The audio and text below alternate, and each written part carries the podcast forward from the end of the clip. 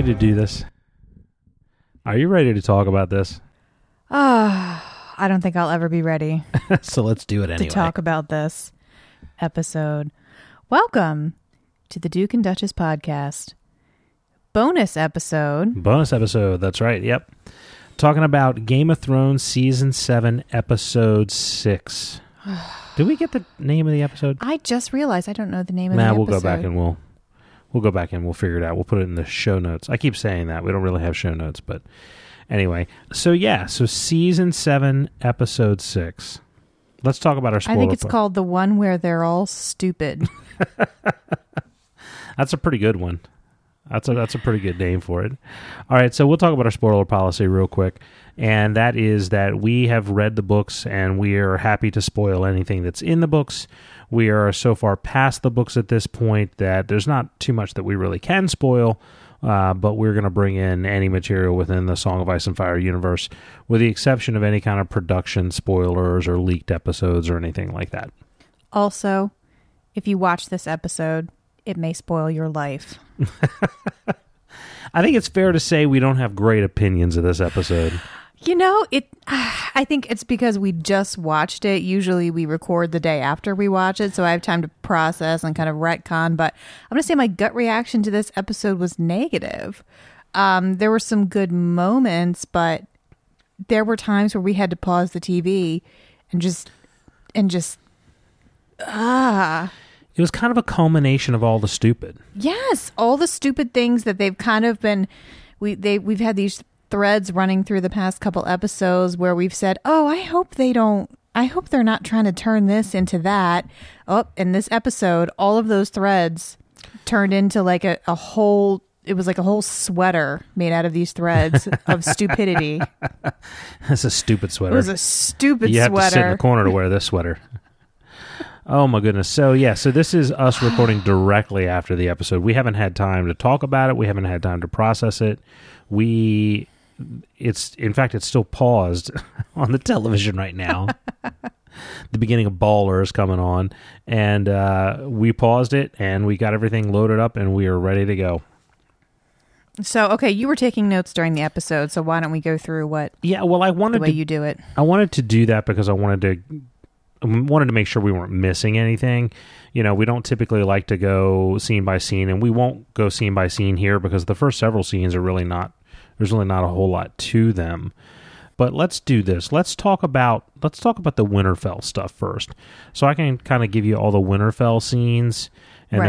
then we can go from there and kind of talk about that storyline. Then we'll get into the main storyline around the dragons and north of the wall and all that. Right. And for me, the Winterfell stuff was the most frustrating. Yeah, agreed. This kind of manufactured rivalry between, I mean, not that there wasn't always rivalry between Arya and Sansa, but the fact that they're being so ably manipulated by Littlefinger when I don't think that the characters would.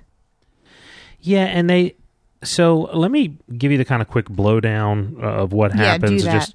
Just real quick. So first we have Arya showing the scroll to Sansa that she found last week. And it appears that they believe it, that she believes it. And then they have this kind of stupid fight on the walls of Winterfell out in the open for everyone to see. And then after that, you know, we run around and we come back and we have a scene with Sansa and Littlefinger. I really thought Littlefinger was going to try and propose some sort of marriage or something, right? I'm glad he didn't. And then Littlefinger suggests that Brienne could intercede if Arya was trying to do something harmful to Sansa, which I don't understand Do you want to hear what I think about that? Yeah, or? Yeah. Give it to me. So I think that Littlefinger suggests that, and then one of the next scenes that we see Sansa, she's sending Brienne away.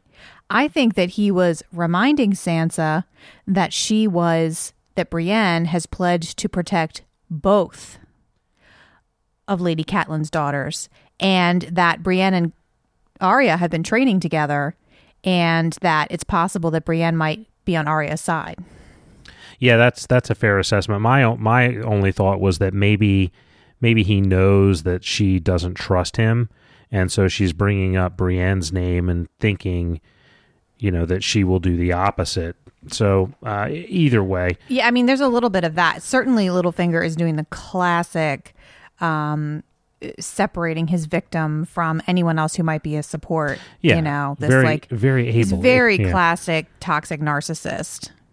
Yeah, exactly. And that's the next scene. We get a raven from King's Landing requesting Sansa be there, and then Sansa's going to send Brienne.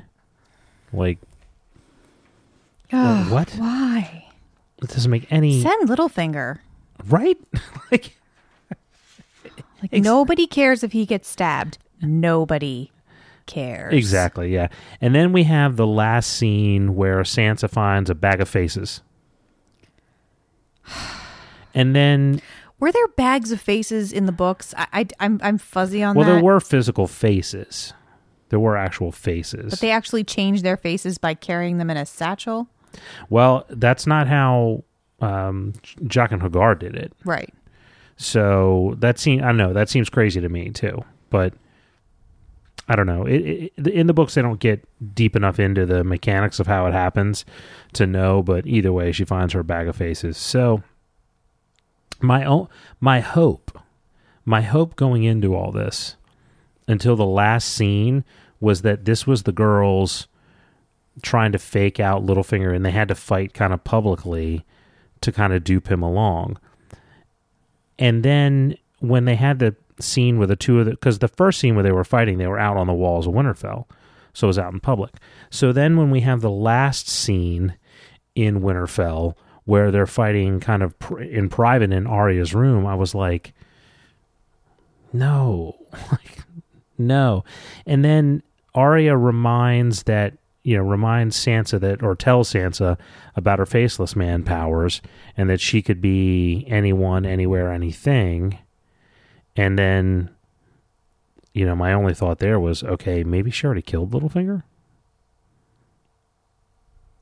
I seriously doubt that. I doubt it as well. That would be a pretty awesome reveal. And I'm looking for a saving grace here. I'm looking for something to make it okay. Yeah, I don't know that there's a thing. I mean, I fully expect that next episode, they will somehow magically reconcile, and it's going to be another one of these Battle of the Bastards where a dramatic, battle or everything seems lost, and then something happens at the last minute to make it okay. But it feels manufactured, Yeah. The other thing that was super cryptic was the ending scene where Arya, goes up and sort of is acting like she's sort of threatening Sansa. All I need is your pretty face. And then she... Yeah, how creepy was that? Yeah, right? And then she hands her the dagger and walks away. I mean, I guess that was sort of like... showing her she's not going to kill her now, but she could at any time. I don't know. I don't know what it all was about. It was a stupid sweater. This is the stupid sleeve of the stupid sweater. Possibly even sleeve and torso of the stupid sweater. Yeah, this was the most frustrating. Definitely the most frustrating thing. I can't wrap my mind around where it's going to go other than... And next week is the last episode, am I right? Last episode of the season. Yeah. So I feel like they're going to overcome their differences and come together and pinky promise, over Littlefinger's dead body. I don't know if Littlefinger will go down, but I think that it's possible. And I think that they will overcome their differences. I don't know, but it feels like a cheap emotional manipulation. Yeah, and that's what I've been saying about the Winterfell storyline this whole season. And even at the tail end of last season, is they just don't understand these characters. They don't understand their motivations. And the idea, I mean, yeah, the two girls have plenty of reasons to be tense at each other, but the idea that Littlefinger would play them both like a fiddle like that. And that Arya would even threaten to stab Sansa. I mean... Like, Arya's gone... Like, Arya in the books is dark. Like, let's not kid ourselves. She's a very dark character. But she's not going to stab her sister dark. Like, she's a vengeful, hateful, twisted little killing machine for sure. But not... She's not going to kill her own family, though. Like, right, and she's not stupid enough to really think that Sansa was behind Joffrey that whole time. You know, I mean, she knew. Now, her point, they did do a good job of addressing the point that, oh, she's so young, and that Arya says, should I go say that to Lyanna Mormont, who is younger than you were? So that's not an excuse. Yeah. You know. But again, to my point that I made in the last episode that we brought about, if Arya finds that scroll, and that is the scroll that Littlefinger, you know, wants and is trying to find from the archives, why does she think Littlefinger wants that scroll? It only serves to discredit Sansa. So why, you know, like, what is she thinking would possibly be his motivation for finding that? Well, I think ostensibly that he wants to keep anyone else from having it. Right. It's stupid. Yeah, it's stupid. It's stupid. It's goddamn stupid turtleneck. Which is why I just really hope there's something else going on. The fact that they had the two of them kind of fighting in private is upsetting to me, because that leads me to believe there's no master plan. They just don't understand these characters, and they're just manufacturing drama just to do it. You know, there was a snippet of an interview I read a long time ago that where one of the showrunners was talking about why Arya can't give up Needle. Mm-hmm. And the showrunner is quoted as saying, "Oh, it's because Needle is her instrument of revenge, and that's, you know, that's what's important to her. That's what she's trying to hold on to, is the idea of getting her revenge." And I feel like, I mean, that really rubbed me the wrong way. Oh, I don't remember it in the context of the entire interview, so please correct me if I'm wrong. But I remember that rubbing me the wrong way, because in the books, I mean, it explicitly talks about when she doesn't want to give up Needle, it's because Needle was the last bit of her home. It was Winterfell. Yeah. It was her family. You know, and that little niggling misunderstanding, I think, has grown into like this character becoming something that's not where she would have gone. No, not at all. Absolutely. No, and there's a number of interviews where they've made statements like that. That is one of the more egregious ones. All right, so I would say, listeners out there, what are we missing? Like, what's the way out of this that makes sense? Or is there just no sensible solution here? Is there something we're missing? Were there hints dropped that there's some greater plan that we're not seeing? Help us. Like, I hope we don't want to hate this show. We love the show. Yeah, well, yeah, we do love the show. There's a lot of things about the show we love. This is the first episode that I have just been like, no, everything's terrible. There's a couple of good scenes in this, but there were, yeah. But there's definitely more negative than positive, and yeah, I agree with you. This is one of the... although there have been episodes where there have been scenes that piss me off. Right. Or ways they treated certain characters that made us upset, but not like whole episodes, and not on things that were this important. Like, we're kind of down to endgame stuff. I agree. I absolutely agree. And I am not a nitpicking kind of person. No, you're not. I like enjoying things. I like liking things. I will like retcon the hell out of something just to justify liking it, you know. Yeah. I saw The Dark Tower last weekend, and I've never read the books. Okay, I promise I'm not going to go on about this for very long, but I loved it. I was like, yeah, fucking Idris Elba, and he's shooting stuff, and man, it was awesome. And I get on online, on Twitter, on reviews, and like people hate it.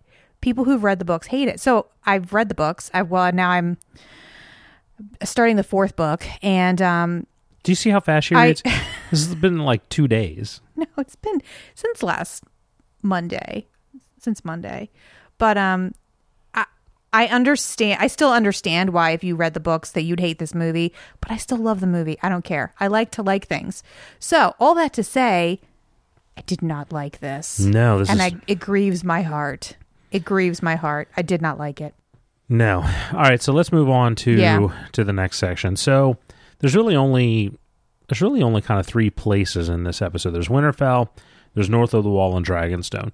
And North of the Wall and Dragonstone stuff is all intertwined. So let's just sort of kind of go through it in sort of the order that it comes to us. Agreed. Okay.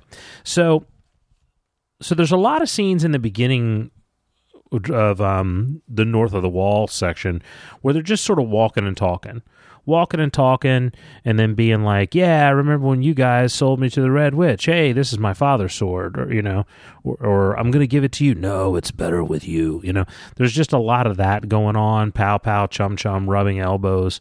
The Hound is salty, all that stuff, before we get into anything that's really of note. Do you want to talk about any of that? Any of the only... I mean, other than the whole thing where it really bothered you that Jon Snow had Longclaw and that Jorah didn't even say anything about it. So there, I thought, when he did that, I was like, there you go. As long as it was addressed, I'm happy. It was addressed. Exactly. The thing I noticed first right away with the sort of walk and talk North of the Wall was there were about 13 dudes walking. So it wasn't like it was like we left, and it shows the 7 of them kind of walking out from underneath of the gate. Dramatic arrow formation. Dun, dun, dun, dun. Yeah, they're... Fur cloaks billowing. Yeah, exactly.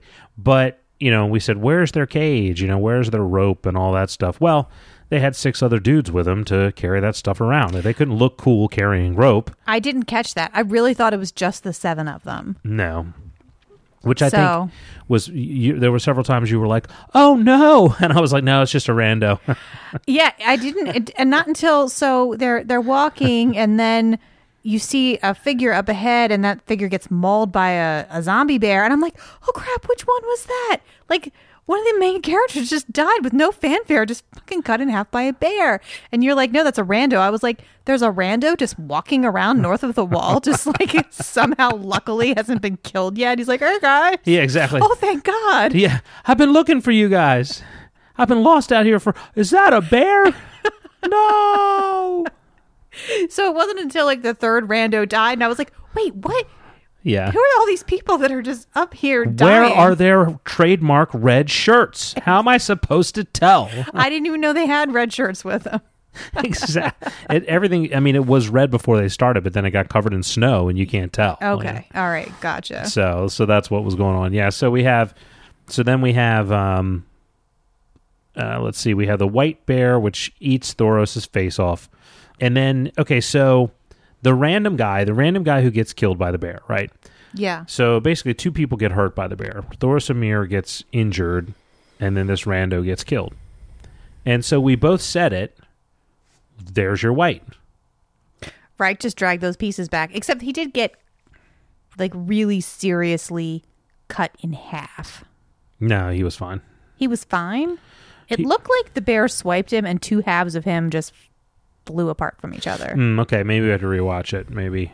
If they put that detail in there, then that would be interesting. It looked to me like he got cut up, but, I mean, as long as... Here's the thing. You see whites out there with, missing whole huge chunks of their body. I feel like as long as the brain's intact, it's going to turn into a white. Remember, we had the animated hand in season 1. So here's my question about the whites. Is it enough to be killed by a white in order to become one, or does a White Walker have to raise you? Because in the battle at Hardhome, okay, all those people were dead. They did not rise until the Night King did that dramatic, like, showman, like, jazz hands gesture or whatever. Well, that's a good question, because I didn't think that the White Walkers themselves necessarily had to be involved. because that's why there's such a big emphasis amongst the wildlings to burn the dead. You know, that they, you know, they can come up at any time. But, you know, I could be wrong about that. That's a good question. I mean, it may just be that you never know if a White Walker is turned to white, but I'm beginning to think that maybe the white, like, it's not enough just to die up there, but a White Walker has to maybe turn you. Yeah. You know, and then when Jon killed the walker, not all of them died, and he says, well, they must have been the ones who were, he must have been the one that turned to them. Yeah. You know, and then there's the implication that if someone can kill the Night's King, all of them will be gone because he's turned all of them. He was the first. Yeah, it's sort of interesting because there's this just enormous White Walker army, right? Enormous army, just for months, just standing there, looking off into space. And then all of a sudden, for whatever reason, they decide to start moving south, ambling slowly. And they're just this enormous army of the dead with like their 13 lieutenants or whatever. We don't know how many actual White Walkers there are, but they don't have like logistical needs or anything like that. It doesn't appear. So why did they send off that one squad? Like, where's that one random ass squad? That they just kind of like, they're like, oh, let's take one White Walker and like 10 whites and just kind of send them off down this lone path so that Jon Snow and the boys can conveniently find them. Well, I don't know. You've been in the army. I haven't. But isn't when a big army is marching that you send out advanced scouting parties? You do. But these guys just don't seem to operate like that. They just don't seem to have any of those concerns. As far as we know, the whites certainly don't, but the White Walkers may very well, yeah, and are going to have to, you know. And isn't the Night's King was a Stark? We think so. We think so. Yeah, that's right. So, or one of the first men for sure. Who knows if it was a Stark? But yeah, I just found that sort of interesting. And then, as you said, it was sort of, you know, all of a sudden they all died when the White Walker went down, which was not something we saw at Hardhome. But that's okay. That we know of. I mean, that was a much more chaotic battle. True, yeah.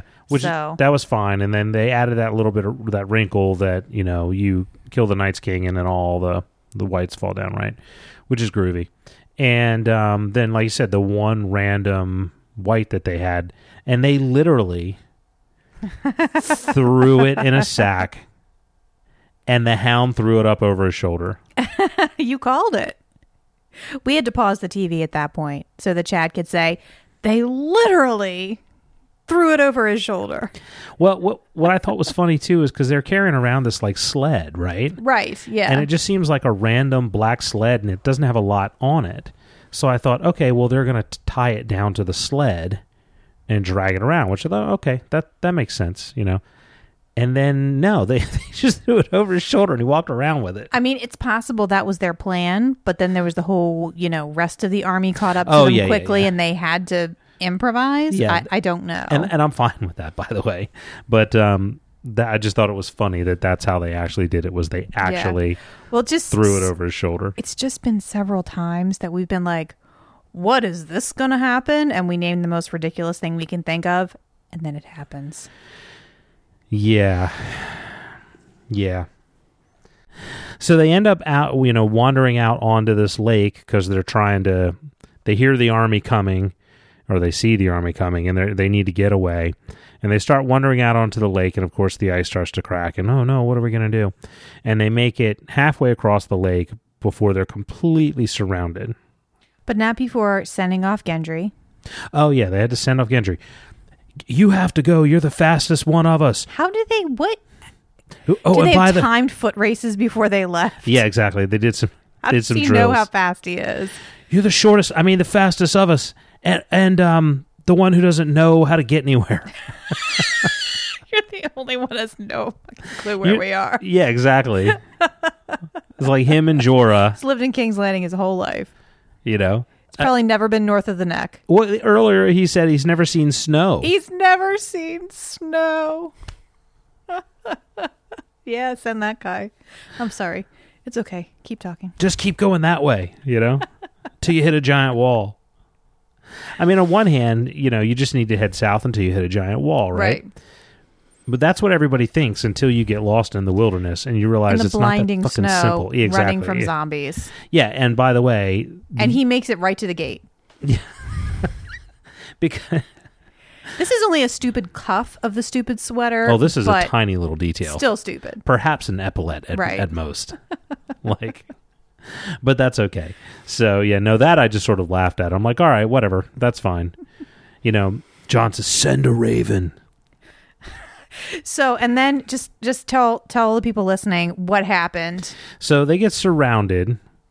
They're completely, there's no way out of this scenario between all the ice and the circle of zombies. And Liz says, pause the TV.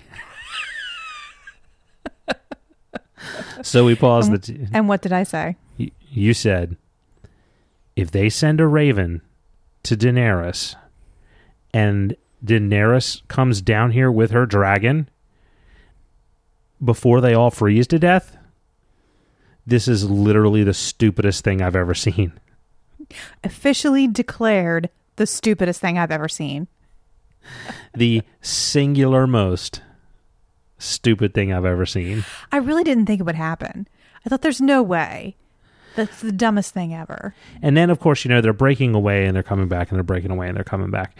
And in one scene, you know, they're all standing around kind of scouting out the enemy and they're like, well, maybe if you just kill the Night King, it'll kill everybody. And I'm like, what are you going to do? Call him out for single combat? Like, hey, Night King. Oh, what? All this. You got to use your army. Yeah, right. What are you, a wussy? Trial by combat, bro. Like, I mean, what? Like, thankfully, that did not happen. Though at this point, I don't know. I don't even know. Well, I'm thinking, is there any other way out of this? I will say the Night King is pretty bad donkey. Oh, yeah. Yeah, he is. The Night King is bad. Ass. Yes, he is. Oh, that's right. We can say the A word now. The kids are in bed. In our house, we have to say bad donkey. Bad donkey. All right, so I'm going to take a step back here. I'm going to go to Dragonstone. Okay. All right, so we're taking kind of a step back in time. We're going to the first scene where we see Dany, and we see Dany and Tyrion, and they're in the room with the painted table, and Tyrion's enjoying a fire and a cup of wine. And they have a conversation that's sort of rambling. It starts off with her talking about, you know, all these stupid hero men who want to run off and do stupid things, you know, like Jon Snow. And he's like, oh, I think you like this Jon Snow. And then it gets into a conversation. And then she's like, no, wait. No, I don't. Wait, no, what? He's way too small. What did he say about me? Yeah. What did he tell? Did he say something? What did Davos say? Did Davos say anything? So then they get into a conversation about how maybe it wasn't right to kill the Tarlys. And then they get into a conversation about the fucking Tarlys. I'm sorry. And then a conversation about her sister or Tyrion's sister. And aren't they going to have some sort of trap plan for us? Well, yes, of course they are. But we're going to figure out a way out of it. Don't worry, Hal. We'll figure a way out of it. You know, and so they kind of go down that conversation. And then Tyrion brings up the idea of, hey, you need an heir. I don't know where that comes from, but he's like, you need an heir. And at this point, Daenerys is just playing you're thinking a lot about me dying, aren't you? Oh, you want you're thinking about your family, aren't you? Oh, you want the Lannisters to win, don't you? Like, she's just really like playing this card. And I wrote down in my notes, I hate Daenerys. Like, see, I kind of hate Tyrion in this. Really? Because I don't see Daenerys' character changing. And when they were in Meereen, Tyrion was all about her being a badass dragon queen. He was all about it. Burn some slavers up, burn their ships. He's like, yeah. They come over to Westeros, and she's being far more even-handed and far less violent than she was in Meereen, where she was like staking slavers up to crosses. Nobody had a problem. He didn't have a problem with her doing that. Well, he wasn't around for that, actually. She burns two Tarlys, and it's like hand-wringing, pearl clutching. And I'm like, that bugs me. No, I get it. I mean, Daenerys in Meereen and in Astapor and all that, she was letting slaves free. She was doing a lot of things that were noble and just. And since she's been in Westeros, at least publicly, she's done none of that. You know, and I think what he's trying to do is he's trying to say, well, he said it. He's like, you're not the Mad King. Let's show people you're not the Mad King. Which, by the way, I agree with that point. I agree with the idea that you don't want to just be another tyrant. You've said yourself you don't want to be another tyrant. You want to break this cycle. So let's figure out a way to do that. But what he's suggesting that she do, you know, imprisoning the Tarlys, sitting down and having a heart-to-heart with Cersei, like right? Walking into King's Landing is just stupid. So stupid. It's a whole sleeve. Yeah, this is another one of those things that we said, if they capture a white and then they all go and sit down, they take it to King's Landing and actually go into King's Landing is stupid. Just so stupid. And according to the next time on, that's exactly what they're going to do. Yep. It's another time that we're like, you know, you don't meet with Cersei in King's Landing. Like that, like, just stand over here. No, a little to the left. Okay. Do you mind holding this torch? You know, like. Right. Oh. Do you see the X right there? Just right. Yeah. Just put your chair right there. Now, don't look up. No. Like, I mean, so, like, I understand where Tyrion's coming from, but what he's suggesting is stupid. And this is the Tyrion Lannister who, you know, in A Clash of Kings and in season 2 was up, you know, was king of the hand, was pulling all these deft political maneuvers, outmaneuvering Varys, outmaneuvering Littlefinger.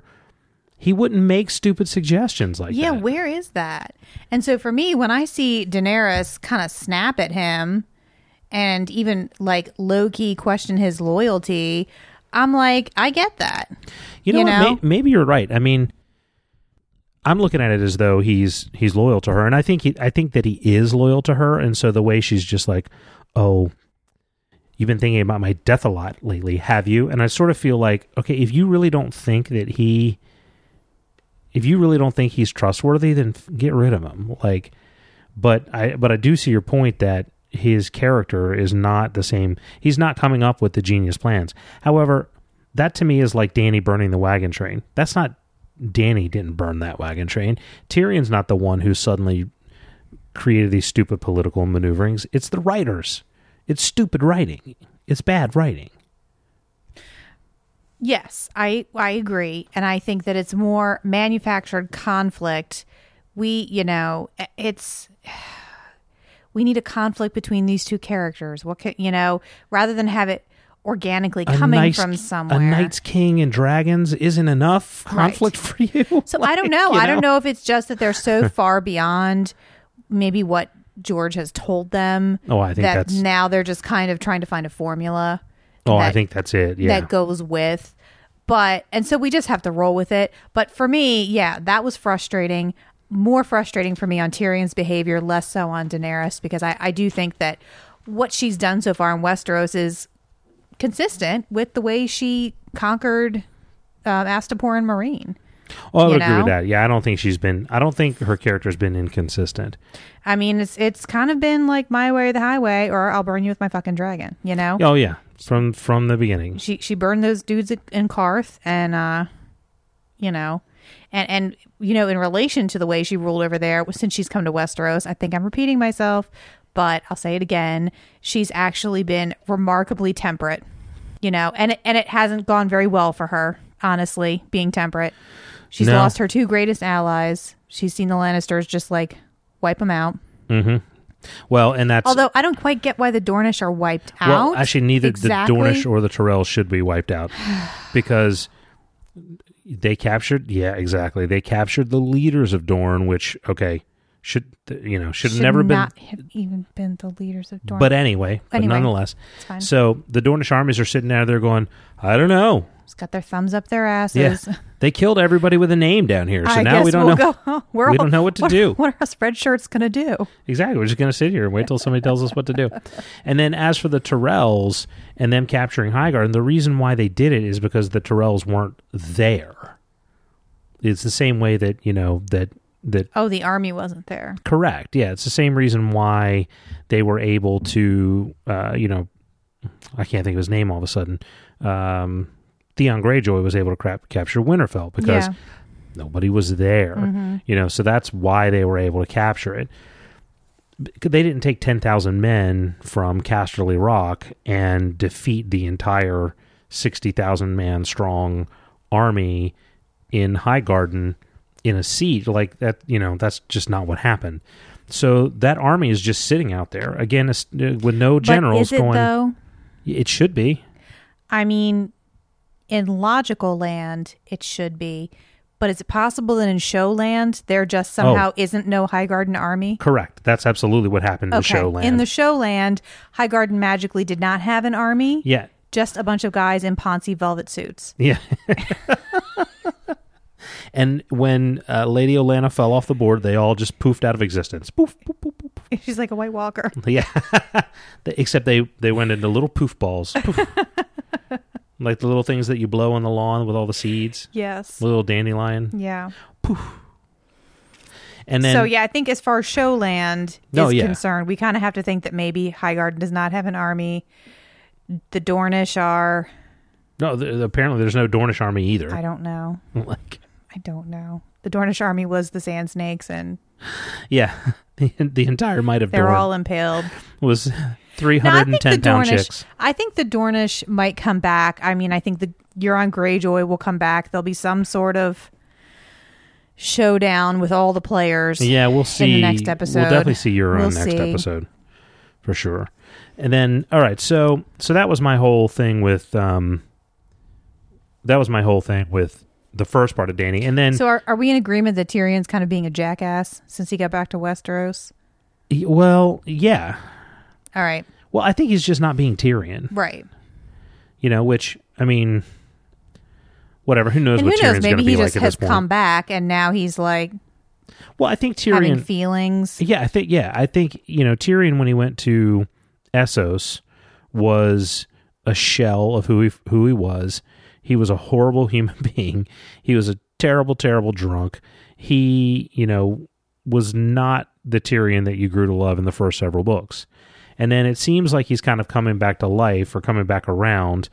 By the time he gets back to Westeros and he starts to see, Lannister soldiers being burnt by dragons, I'm sure he's having a little bit of a reaction to that, But the whole idea that, again, that he would just make these continuous stupid tactical decisions, that's what I don't get about Tyrion. I don't get it. So the next thing that we see Tyrion and Dany doing is we see Dany getting on her dragon and Tyrion rightly telling her, telling her, no, don't go. You can't die. Of all the people, you can't die because someone else needs to learn to fly that dragon then. Yeah, because... if someone's going to be bitching at her every time she uses one of her three main weapons...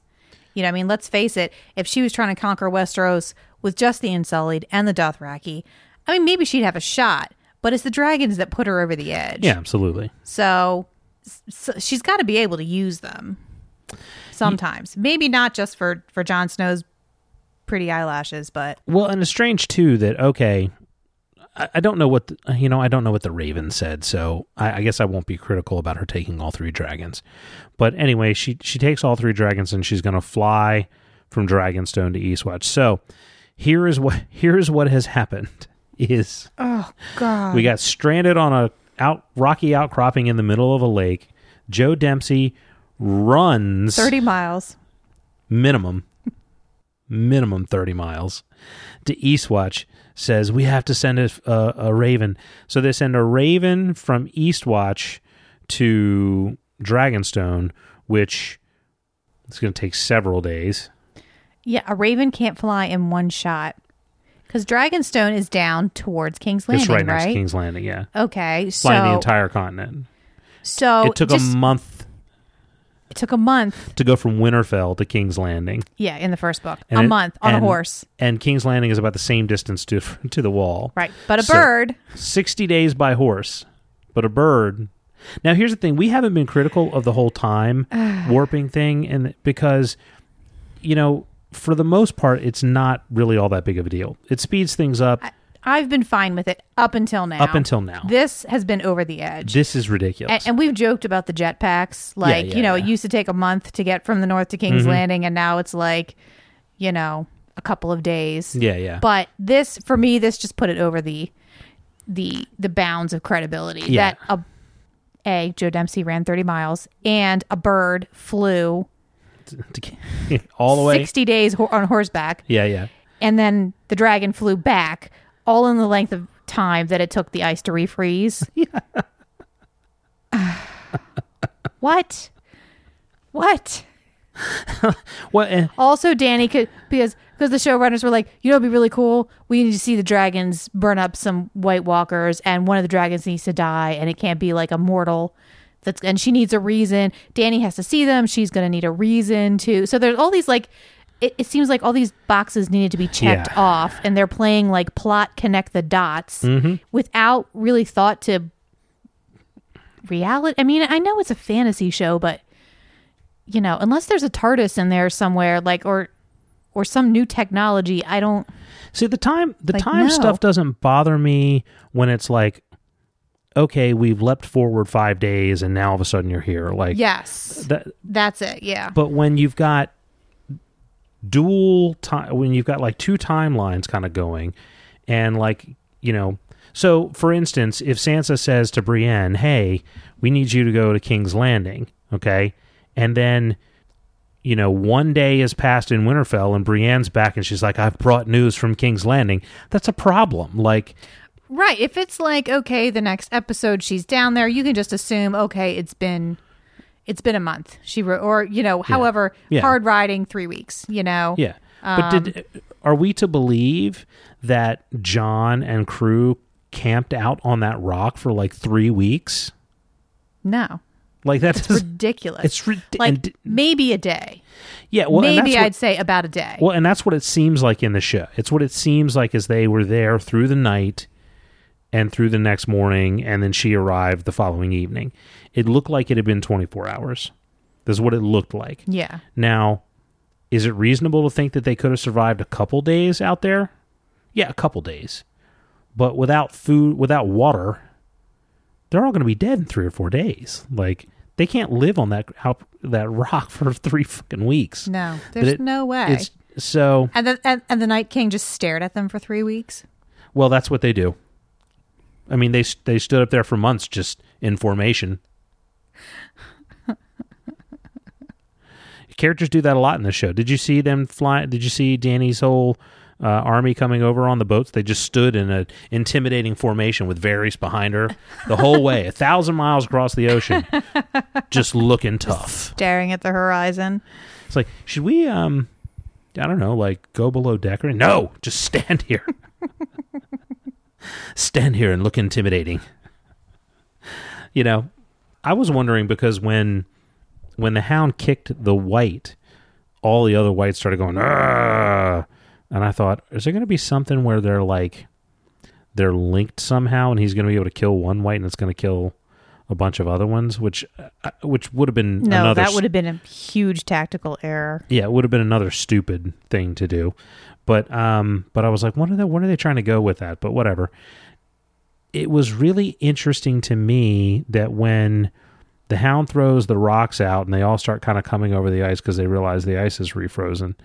That those whites are very keen on capturing that white back. And I just can't for the life of me figure out why that would matter to a white. Well, I'm sure it didn't matter to a white, but to the Night King and the White Walkers. And we can assume that there's some sort of telepathic link between them, maybe, that he can... Probably. That's my assumption. So the Night King sees Jon Snow... back again, same dude, okay, and probably knows he's who knows what he knows about Jon Snow. Yeah.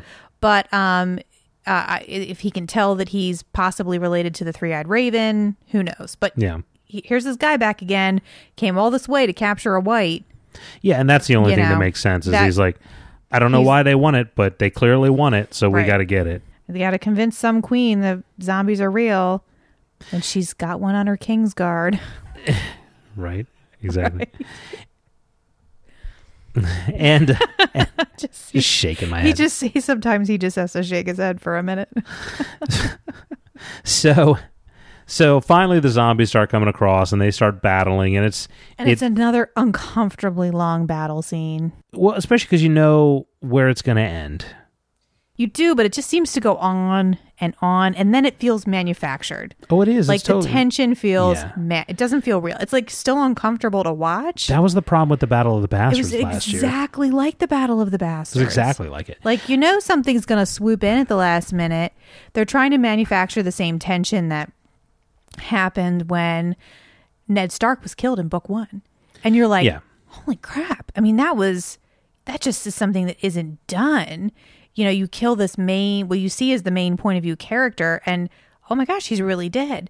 But they're trying to, like, it feels like they're trying to manufacture that, but it doesn't. It comes off as, I don't know. I don't care for it. They've never really been able to do it. Everything like that since they've left the territory of the books, they've just done it in such a ham-fisted way. Like, ham-fisted, that's a good word. Like, not from a technical standpoint. Like, the Battle of the Bastards last year was technically brilliant. Like, it was so well done. You know, the battle they did at Castle Black that one year when the wildlings attacked Castle Black, and they did it all in this one shot, was like the guys technically are brilliant. You know, costuming, I mean, like, they know how to do a lot of that stuff. What they don't know how to do is write. It's the storytelling that suffers. Yeah, and there have been some... I wouldn't say that about all of the moments, but lately, over the last season, yes, stuff like that started to bother me, you know? And I know people had a problem with Daenerys burning all the calls, you know? Mm-hmm. I loved that. I loved that she didn't, like, hang out with the Dothraki as a prisoner for a long time. Like, oh, yeah. You know? So there's been some good stuff. I would say, for me, it's been mostly good stuff, but I really like to like things. So I like to find reasons to like things. But, I didn't like the Battle of the Bastards the way that went. I haven't liked the manufactured sibling rivalry. Not that there wouldn't be a little, but it just feels... It's the way that they're going about it. Yeah. It feels insincere. Absolutely, yeah. So this, you know, we end up on the top of this cliff, this little rocky outcropping, and Jon's standing there, and, you know, we're right at the very, very last point, which... You know, and completely surrounded in this tight little circle, everybody fighting in a circle around Jon, exactly like the Battle of the Bastards, when this time, instead of it being the Knights of the Vale, it's Dragonfire. And here comes Daenerys to the rescue. And I couldn't even cheer. I mean, I was just glad it was over. And I knew, as soon as I saw all three dragons leaving...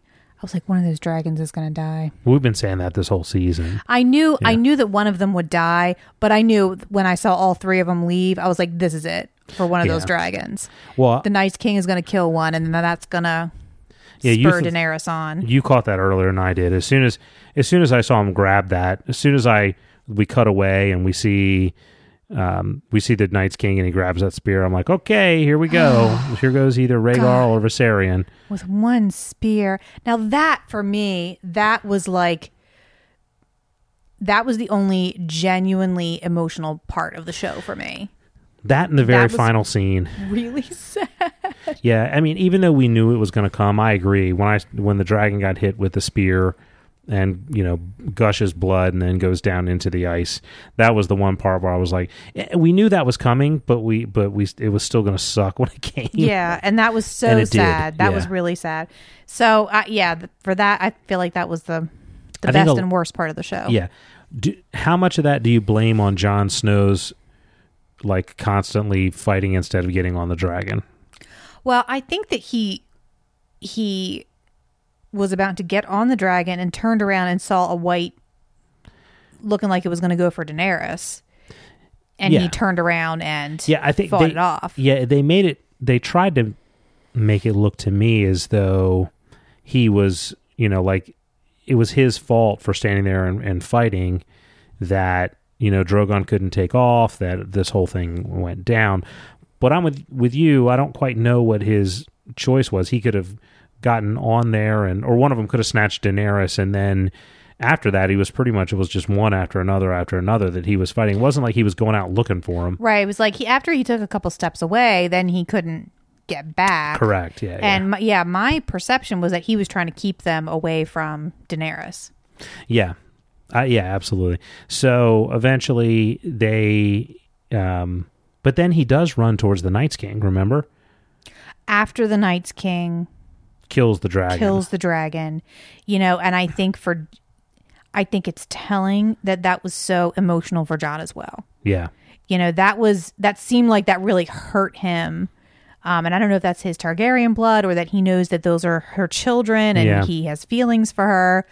But I think that did a lot to elevate him in Dany's eyes as well. She was... Yeah. I mean, that part was just so sad. Well, then...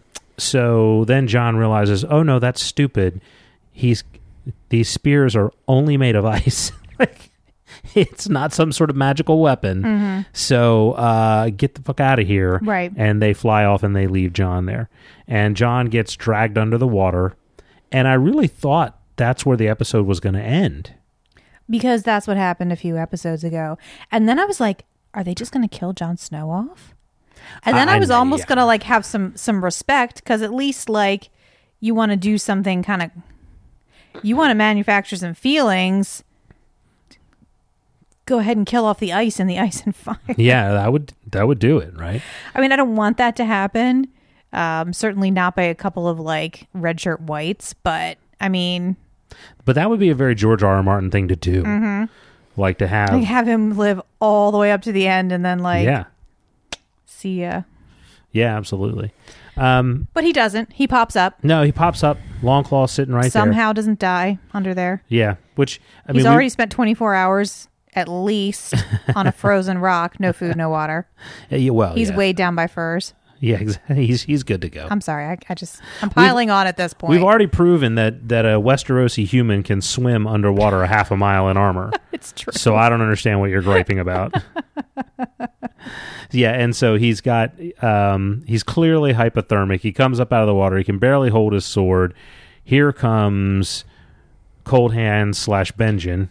And you know what? And I was okay with this. I was okay with that too. I was okay because completely Deus Ex Machina, but I was fine with it too. Yeah, I mean, plenty of people would have been going, "What about Cold Hands? What about him?" You know? Yeah. So, and I, you know what? I'm happy. I know that I believe George R. R. Martin has said in interviews that Cold Hands is not Benjen Stark. Correct. It was in a note to his editor. Okay. Yeah. But I'm happy with him being Benjen. Yeah, they just kind of simplified it in the show, which is I'm completely fine with. Yeah. Completely fine with that. So now we find out what happens to Uncle Benjen, and he gets eaten up by whites. Yes, he does. Which was interesting because he's a white. But then again, so is Jon Snow. He's kind of not a white. Well, yeah, they've never really clarified what the difference is between the dead, undead. Like, why is Cold Hands a white, but still have his brain about him? And all. I feel like Cold Hands just kind of dabbles. In White Hood. He isn't fully committed to the lifestyle. Like a lot of people in college. Exactly. They just dabble. You got, you know, there's a time and a place. There is. To figure that stuff out, and it's north of the wall. So he slaps him on a horse, slaps his rear end, and says, now you've got to run 30 miles.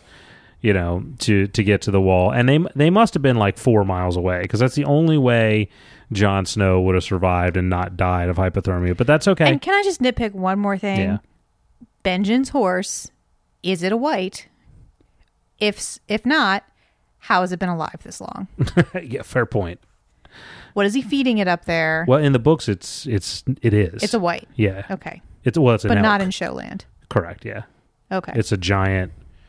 dead elk. Okay. In the books, so slaps him, you know, and then Jon Snow makes it to the wall, and you know, again, I thought, okay, now we're at the end, but no, now we you know, now we bounce back to Winterfell and all that stuff, but then we come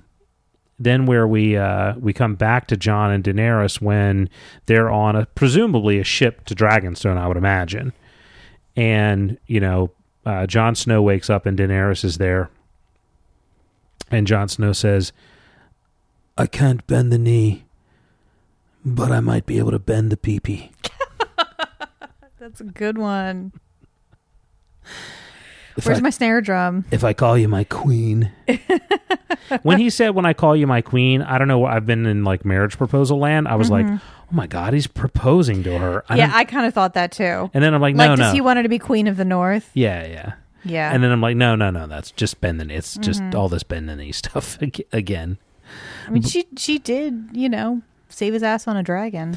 Yeah. Oh, yeah. And then there was definite, you know, hand holding, and perhaps I should let you sleep. And he's thinking, well, I am awfully cold.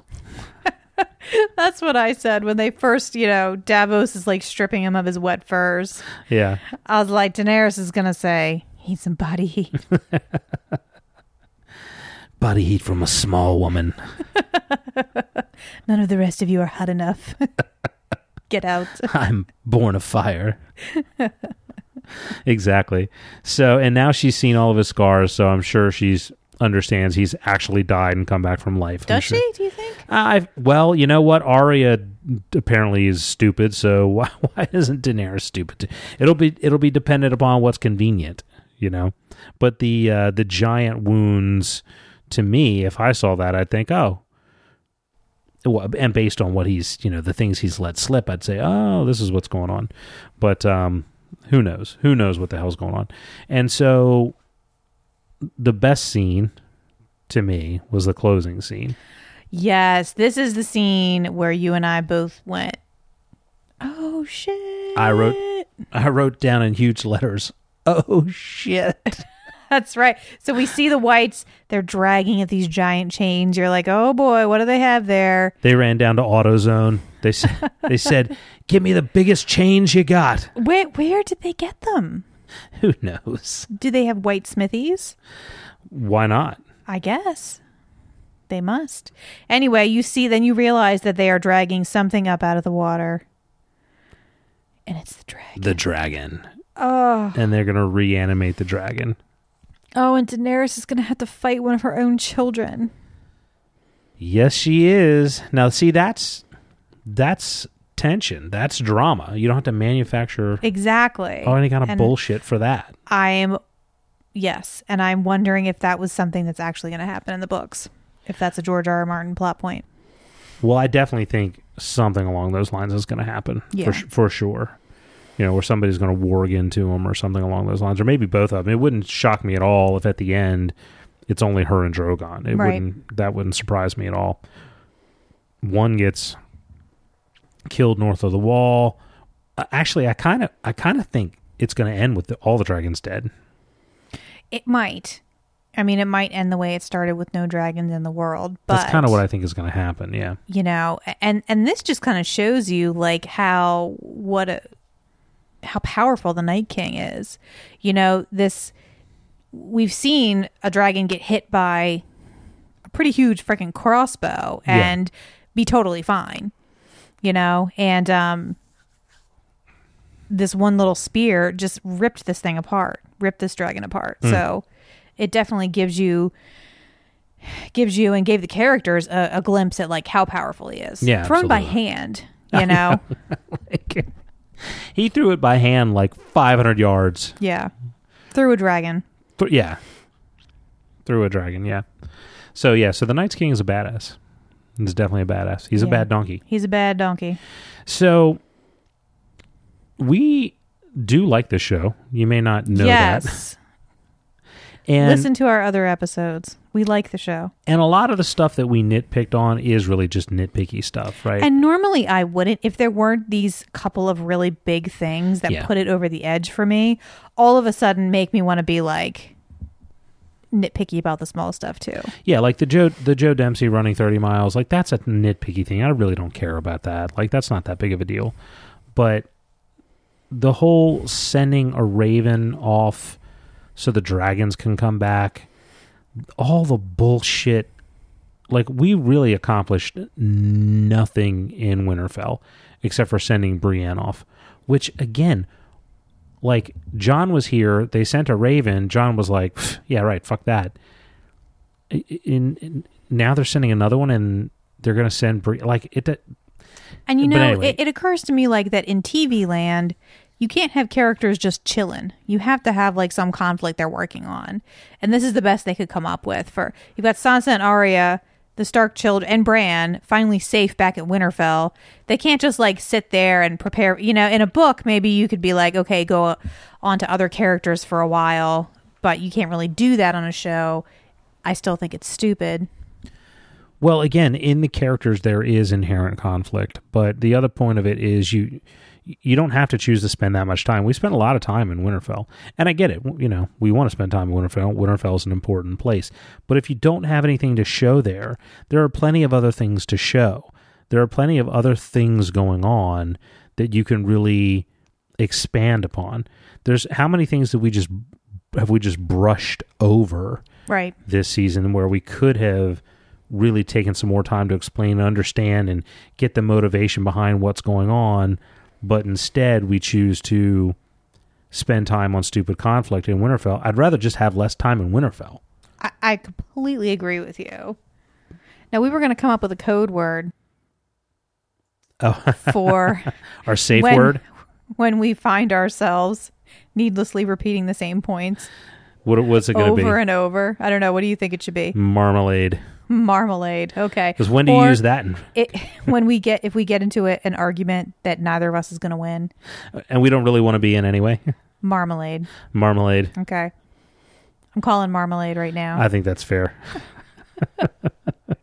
So if you're listening, we would love to hear your thoughts on the episode. Yes, we would. We would. And talk us off the ledge. Please. Like, what are we missing? Or what's positive? What did you like?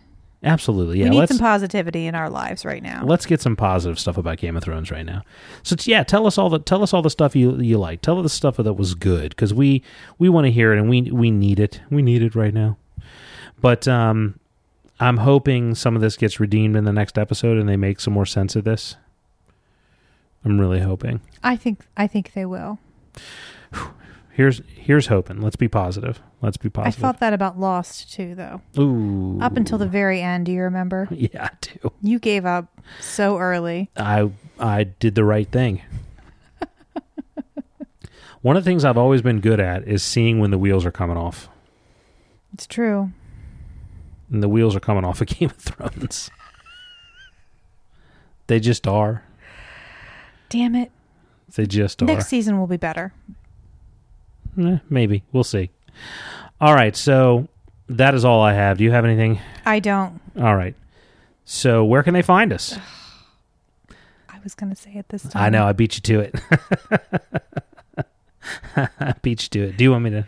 No, go ahead. Yeah, I mean, yes, you say. Okay. The stuff. So they can find us at thedukeandduchesspodcast.com. That's our website. They can also find us on Twitter at the D&D Podcast. That's D as in David, N as in Nancy, D as in David Podcast. And also on Facebook at The Duke and Duchess.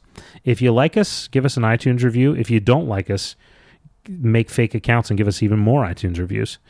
And if you really, really care about us, then tell somebody. Share our stuff on Facebook. Share our stuff on Twitter. You know, put it out there on social media. Tell your folks at the office. That's really how we're going to have some success with this show. So we thank you. Anything else? That's it. Duchess out. Duchess out. Duke out. Good night, everybody.